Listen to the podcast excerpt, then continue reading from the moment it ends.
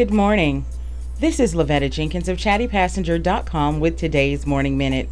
Inspiration to start your day in under a minute. Today's positive thought is more of a reminder, and it says, Our job is to love others without stopping to inquire whether or not they are worthy. In today's time, I feel like everyone has forgotten that the fundamental and basic part of being a decent human is just to be kind and love everybody. If you are a Bible believing person, then you will know we're commanded to love everyone. It never said love them only if, or love them if they only believe like you, or act like you, or even look like you. We are simply commanded to love each other.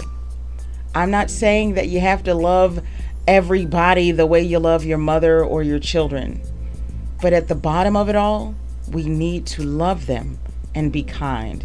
Yes, there are some people you can love and never fool with again, but wish them well on their journey to healing. I promise you, it'll be good for you as well. Love everybody. This has been Lavetta Jenkins of chattypassenger.com with today's Morning Minute. I'll see you tomorrow.